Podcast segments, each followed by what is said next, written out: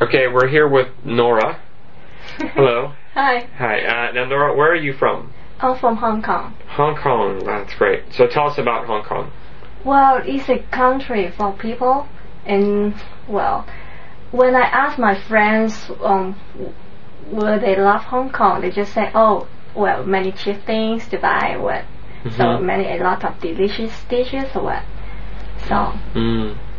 And um, Hong Kong is a really big modern city uh, with tall, tall buildings. Do you live downtown where all the tall buildings are? well, inside the city. Uh-huh. So well, I live in 24 floor.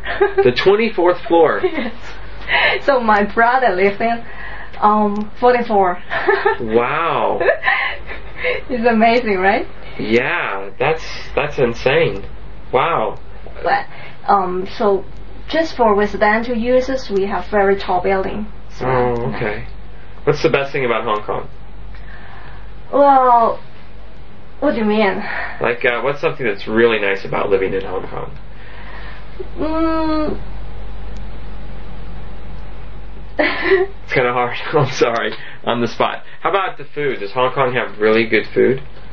Maybe a lot of choice. hmm So you have different kinds of things like um, Japanese food, Chinese food, um, Western food. Well, a lot of choice. Okay. And the people in Hong Kong, do they all speak different types of Chinese? Well, mainly Cantonese. uh-huh. But um, sometimes, well, in, in school they usually um, speak English. really? Yes. Um, now, because um, well, we are a part of China, China so we usually we we have to to learn um, Mandarin as well.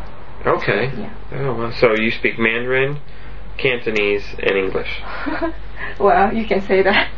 Wow, that's amazing. Okay, thanks a lot.